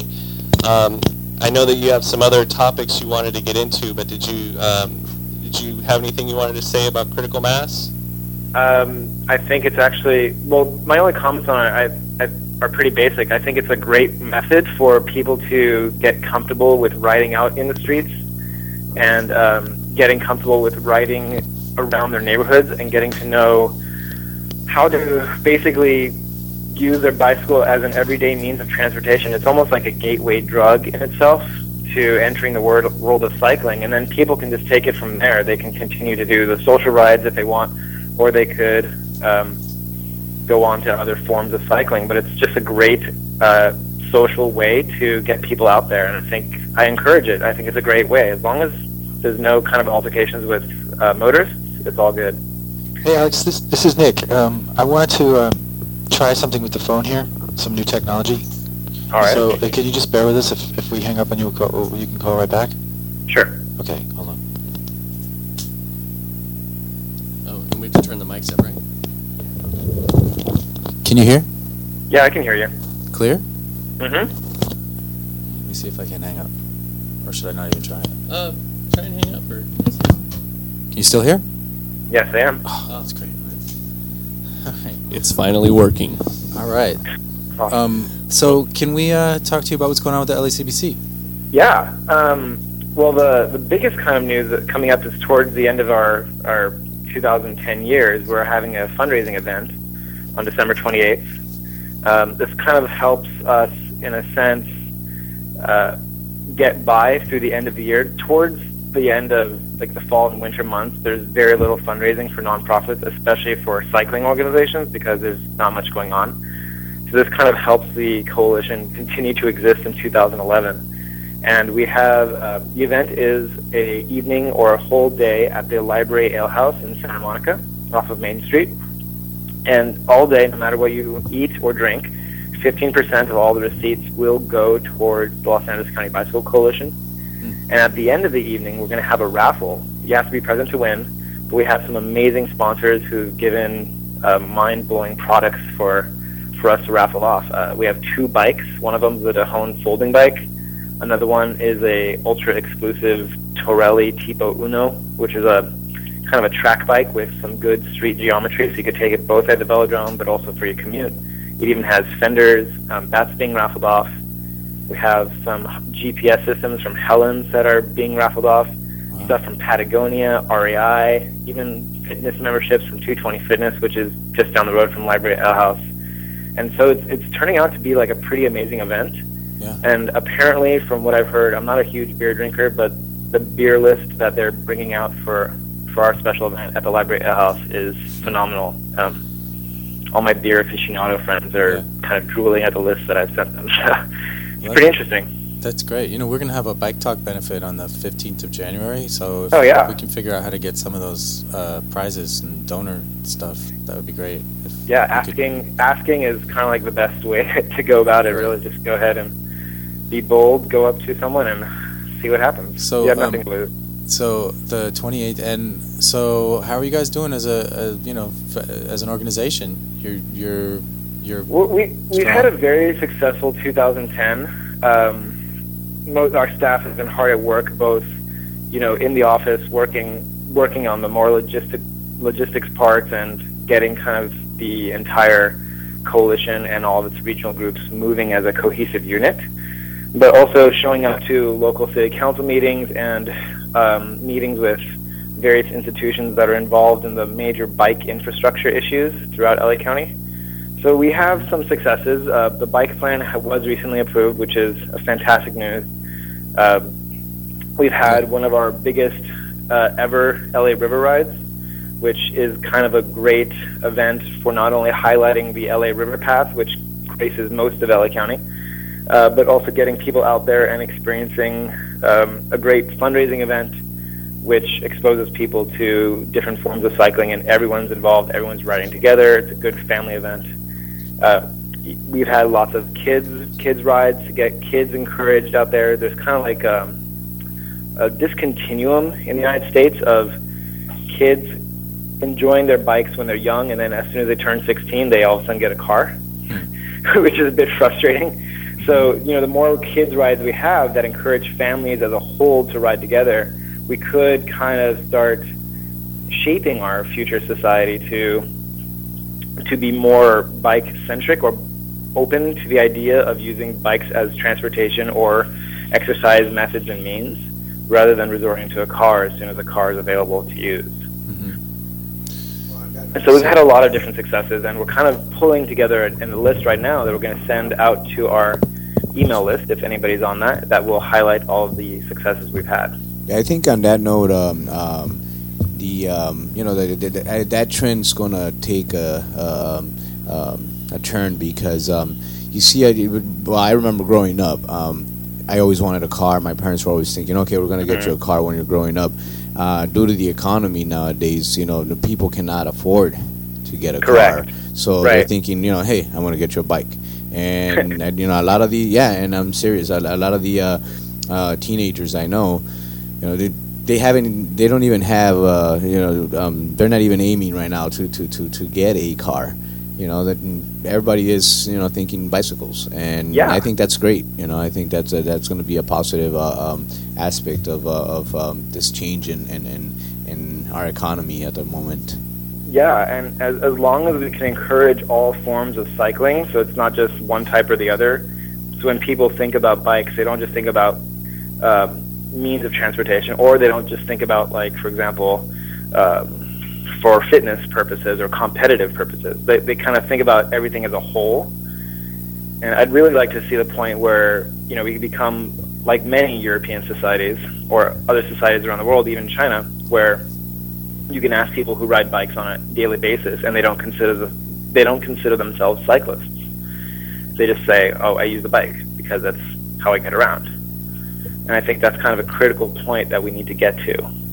Um, hopefully, we'll see. Well, I think um, you know it's it's dual. I think uh, you know we have a certain role that we're all sort of involved in, in trying to you know make cycling fun and get more people on the road. But really, what it's going to come down to is changing the infrastructure because right you know a hundred years ago, one out of every four trips were made by bicycle. Yes. And uh, you know, right now we're probably like I don't know, maybe two percent of trips Right. are, are made by bike. And and I, I think you know I talk to lots and lots of people, and they they really cite even people that are avid bike riders that they say that they would ride more if they felt safer on the street. Yeah, it, it does. The, the the problem that we're facing is it's a bit of a chicken and egg situation where a lot of advocates out there, um, who in all honesty don't really get their hands dirty, but they just kind of speak. Uh, they're they're continually wanting better infrastructure, but the the issue behind that that kind of stems from that is the infrastructure won't be developed unless the the people making those decisions see numbers out there. And the only way to encourage people to, to, to ride is to kind of create a better atmosphere and expose people to cycling, even though the infrastructure is bad right now. It can only improve if there's the numbers behind the, the reason to do it. Because right now, there's, the cars outnumber, uh, outnumber cyclists. And unfortunately, that's kind of, despite the environmental impact and despite everything else, politicians and the people behind infrastructure, they tend to favor whatever will keep them in the job. What keeps them in the job is purely numbers. There's more cars out there, so then they tend to like do a 405 expansion project, more thinking more about car issues than cycling issues, for example. Um, so it, it kind of it, yes, we do need to continually push for infrastructure changes, and that is never going to stop, and that needs to continually be pushed. But at the same time, one of the most critical long-term things and long-term successes that anybody can do is to just simply encourage more people to ride all the time. That is kind of something that, that people forget about. It's a, it's a very fundamental thing that needs to happen because without that, we won't have the numbers in the future to make better infrastructure. So despite people being afraid of like, oh, the infrastructure is really bad, it's like you have to kind of keep going and kind of it's it's an uphill battle at first, but eventually the tide will turn and we'll reach that point at the bell curve where things will be a lot easier to change infrastructure wise because urban planners who are going to school will be riding to bikes, riding to school on their bikes. The um, the mayors or whoever else is in the office will look and say, "Oh, all my constituents are riding bikes. I should do things for them." So, I, I kind of want to emphasize more the fundamental aspects of just getting people out there and riding bikes.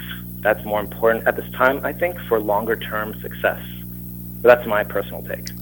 Well, and I think that that, that kind of takes us full circle to these uh, the grassroots um, social bike rides Yep. uh, that it, that have been going on for the last you know really heavily for the last like six years in LA. Uh, Midnight Ridazz, Ride Arc, um, Crank Mob. Uh, mom riders, all these rides that really just Mhm. get people out on the road and, and sort of demonstrate that it, that it really is doable and, and you can safely ride your bike on the road if you learn how to assert yourself and um, you know uh, you know make the space. Right, definitely. And then infrastructure will come after that. The the problem we face in the United States is, um, unlike a lot of the countries we we try at least to compare ourselves to, the streets here were not designed for people, and they were not designed for for bikes. They were designed for cars.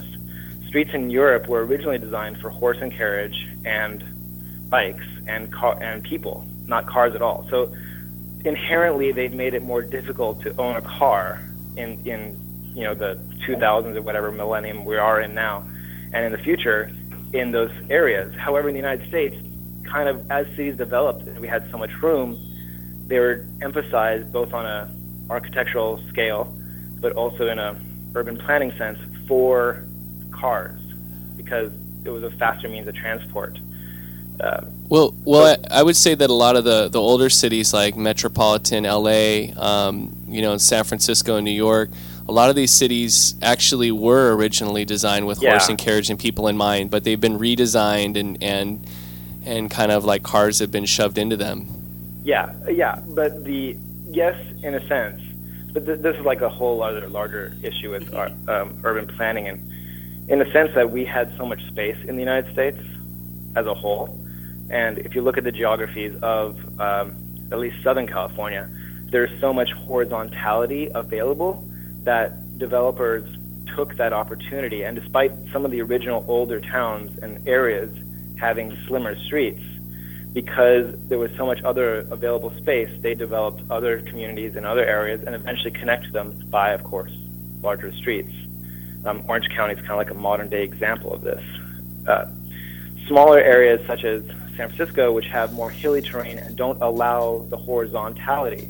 If you look at the, the Bay Area, outside of the peninsula, basically in every direction you head, there's a mountain range which prevents a horizontality. Here, we don't really have that. We have uh, the Hollywood Hills, which dips and curves away, so you can open up to East LA or go over a shorter area, of the Sepulveda Pass, and open up into the valley.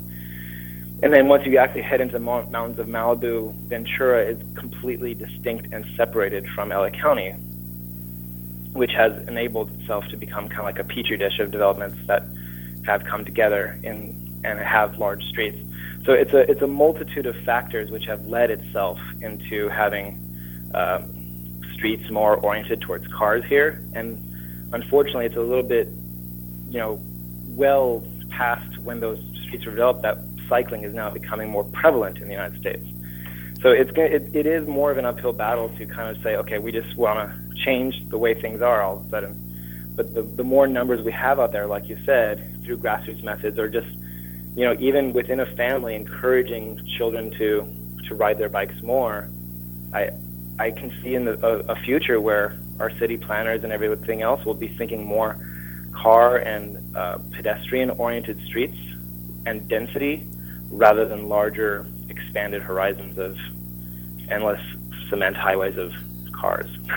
Well, you know what's interesting is I feel like um, traffic jams are becoming the new mountains.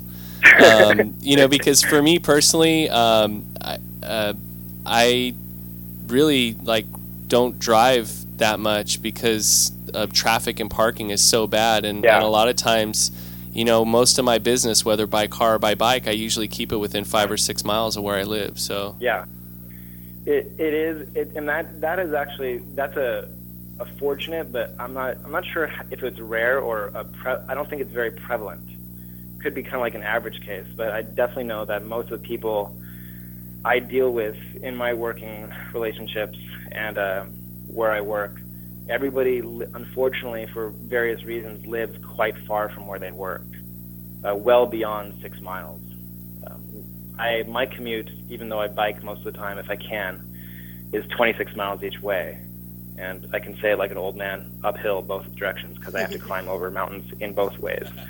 Um, it, it it's a lot easier for some people than others, but it, it's kind of like we're we're dealing. It's almost it's almost a situation where we're dealing with uh, what we didn't think were mistakes in development over the years and decades, and are now kind of mistakes in the way we moved as a society, and now we have to kind of deal with them and overcome them in some ways. Uh, if you're fortunate enough to have a commute then less less than six miles, I encourage everyone to bike as much as they can. If there's any trips less than six miles, even to the grocery store or whatever you have to take, there's so many different methods to use your bicycle and reduce traffic. And of course, you know, you don't have to park or pay for parking or any of that stuff. Um, Alex. Yes. Did you say 26 miles each way Yes. every day? Uh, three days a week. It's a part-time on-call position that supplements my freelance work. So, So, um, the, where are you coming from? uh, I live in Brentwood and I work in Pasadena. Okay, cool. Yeah. And, the, and o- the uh, only the only problem with that is is sometimes when I'm scheduled to work and I in the past few weeks when I I'm leaving work at 11 p.m. and in Pasadena at 11 p.m. you're not only tired from work but it's also about 40 degrees. so the, the the possible ride back just became not worth it at that point. But when I, when I have better working hours at this place, it's uh, it's actually really nice. I love it. I love the 26 miles, or rather, it's like 52 in the end of the day. But it's nice. It's perfect. Well, I think another part of this too is going to be uh, recouping our train system, which was ripped out in the 50s. Yes, and definitely. Because trains and bikes link up together so so great. Um, Yeah. I would have uh, taken the bike and the train together today to get to the station, except I live about three blocks from the red line, and uh, Kill Radio is is fantastically about like 500 feet from the entrance to the red line station. That is perfect. That is perfect. Uh, I mean, everything is kind of interrelated. Uh, when we kind of, this is the way I think about things. There's nothing is necessarily distinct from each other if you want to find solutions.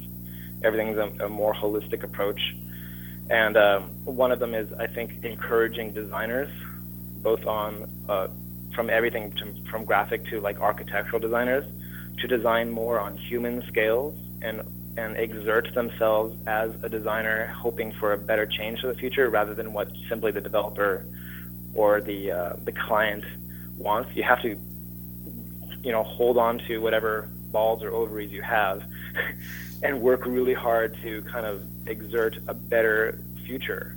And that is to say, okay, if you're going to do signage, put it on more on a human scale and a approachable scale from either a bike or pedestrian method rather than just cars. And what you'll end up doing in the long term is you'll encourage uh, pedestrian and, and human scale infrastructure such as trains and um, better walkways and bikeways to actually be built in that area. One of the one of the issues when people look at and they when people look at an area and they, they're going to vote whether to expand something for highways or even pedestrian, they actually look for subconscious cues. And these small cues can be things such as signage. Sometimes when, when people look, look at Lincoln Boulevard in Santa Monica, um, or even the Venice area, it's on, it's a highway, it's run by Caltrans, but all the signage is on a scale that's built for cars at speeding by at 40 miles per hour and looking for large signs. If you're a pedestrian on that area, the street lighting is a little bit too high. It's not really comfortable to be there. If you start encouraging businesses to do that and to, to have human scale entrances, pathways, um, lighting, and signage, the, everything will come together in itself. And you're kind of making a change in one area to encourage other change that is related to it. So it, it, everything everything needs to be encouraging change, and designers, I think, might be the source, unfortunately, of a lot of the issues we have. As you're saying this, we're staring out at the window at a 30 foot tall billboard for uh, Yep. Yogi Bear in 3D. There you go. there, there you go. This is a clear example, and and you know, it, it seems like a small thing, but you know, the the people who are unfortunately making all the change, making all the decisions towards change, they're thinking on these larger scales because they're seeing all this all the time, and they you you want to kind of encourage that. But if on a smaller scale, if there's any designers or anyone out there to just make human scale projects, eventually smaller human scale streets will follow, and human scale communities, and and you're going to have a beautiful future. I, I can imagine. Yeah. Thank you, Alex. And um, I think I, you guys are going to call in try to call in every week, right? Somebody? Uh, I'll, I'll see. I think the staff is mostly handling that, but for sure, I'm on the board of directors. Um, I would definitely encourage everyone who's listening to please come out December 28th, any day, uh, or rather, sorry, any time from 11 a.m. to 11:30 p.m. at the Library Ale House in Santa Monica. There's going to be Bike Valet provided by Santa Monica Spoke, a regional chapter of the LACBC. 15% of all your receipts will go to the LACBC and Santa Monica Spoke. And we're having an amazing raffle. Like for one buck, you could win a bike. Uh, that's absolutely amazing. So An electric please, bike, right? Please come bike. out.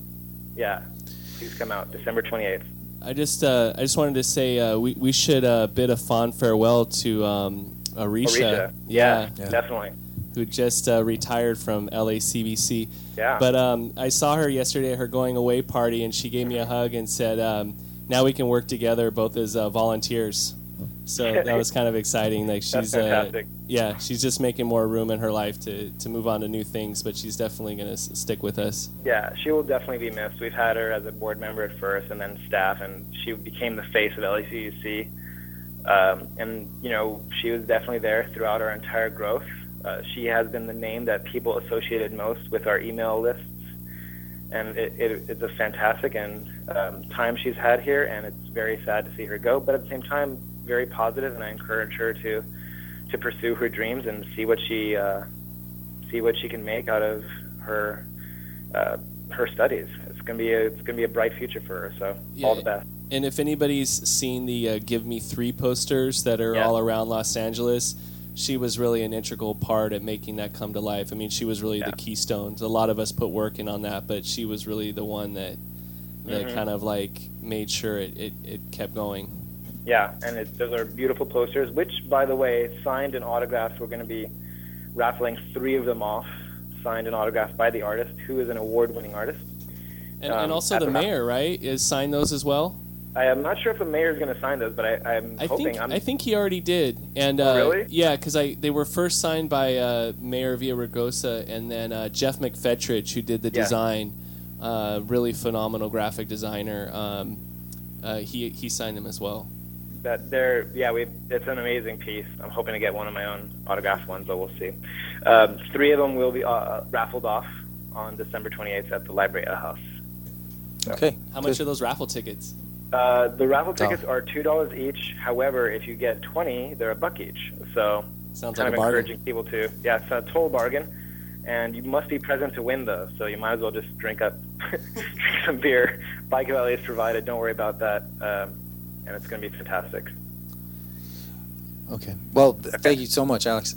You're welcome, And, uh, and we'll have a see you great- there. have a great day. You too. Bye. Bye.